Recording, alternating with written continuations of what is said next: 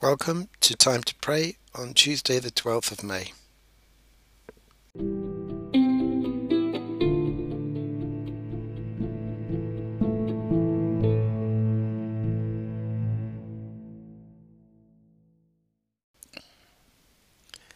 Calm me, O Lord, as you still the storm. Still me, O Lord, keep me from harm. Let all the tumult within me cease. Enfold me, Lord, in your peace. Uh, today we're reading from 1 John chapter 4, beginning at verse 7. Dear friends, let us love one another, for love comes from God. Everyone who loves has been born of God and knows God. Whoever does not love does not know God, because God is love. This is how God showed his love among us. He sent his one and only Son into the world that we might live through him. This is love, not that we loved God, but that he loved us and sent his Son as an atoning sacrifice for our sins. Dear friends, since God so loved us, we also ought to love one another. No one has ever seen God, but if we love one another, God lives in us, and his love is made complete in us. This is how we know that we live in him and he in us. He has given us of his Spirit. And we have seen and testify that the Father has sent his Son to be the Saviour of the world. If anyone acknowledges that Jesus is the Son of God, God lives in them, and they in God. And so we know and rely on the love God has for us. God is love.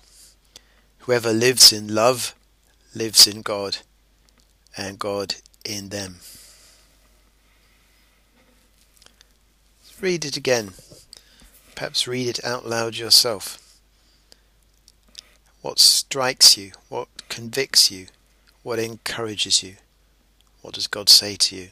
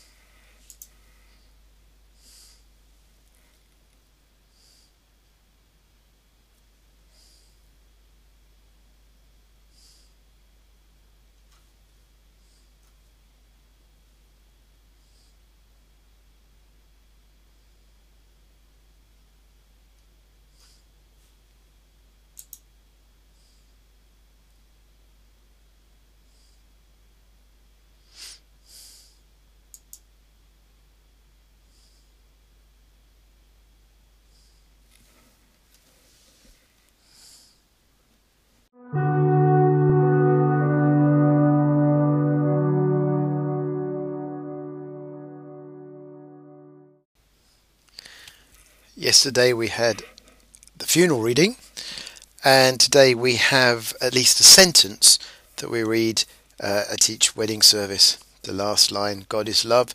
Whoever lives in love lives in God, and God in them.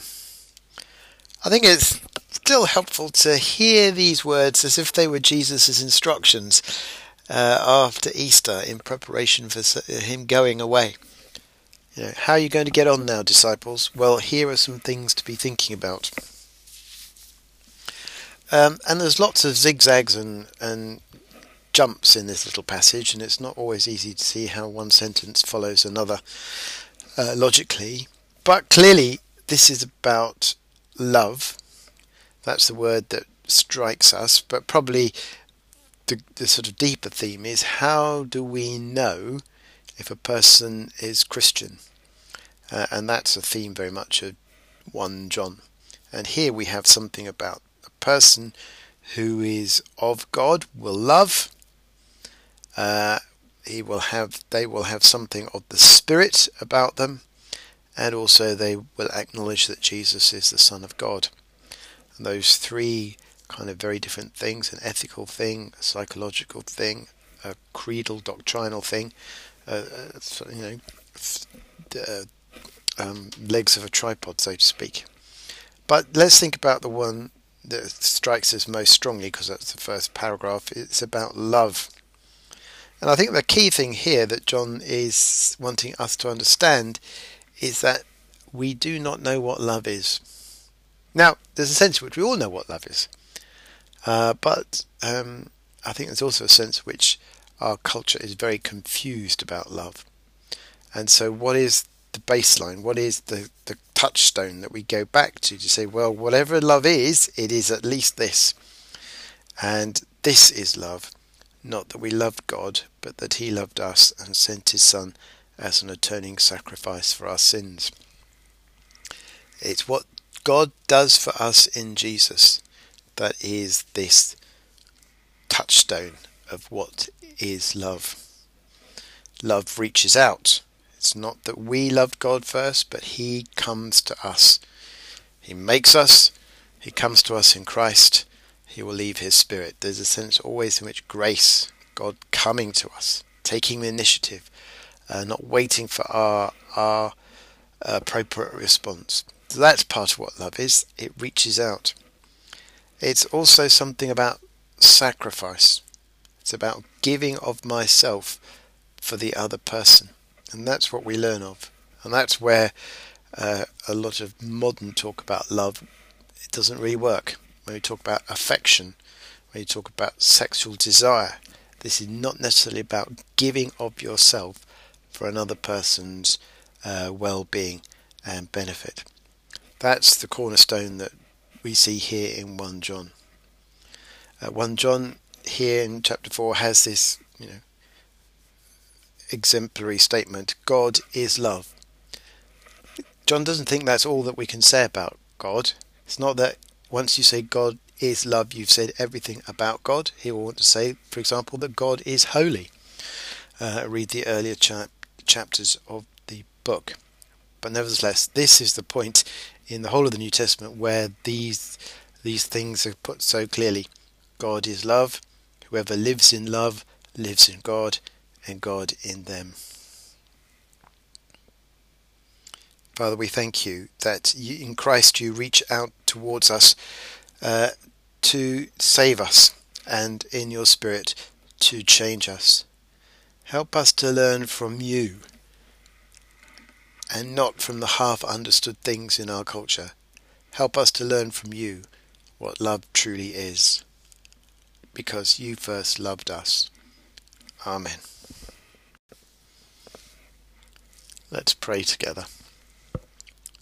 Lord, make me an instrument of your peace. Where there is hatred, let me sow love.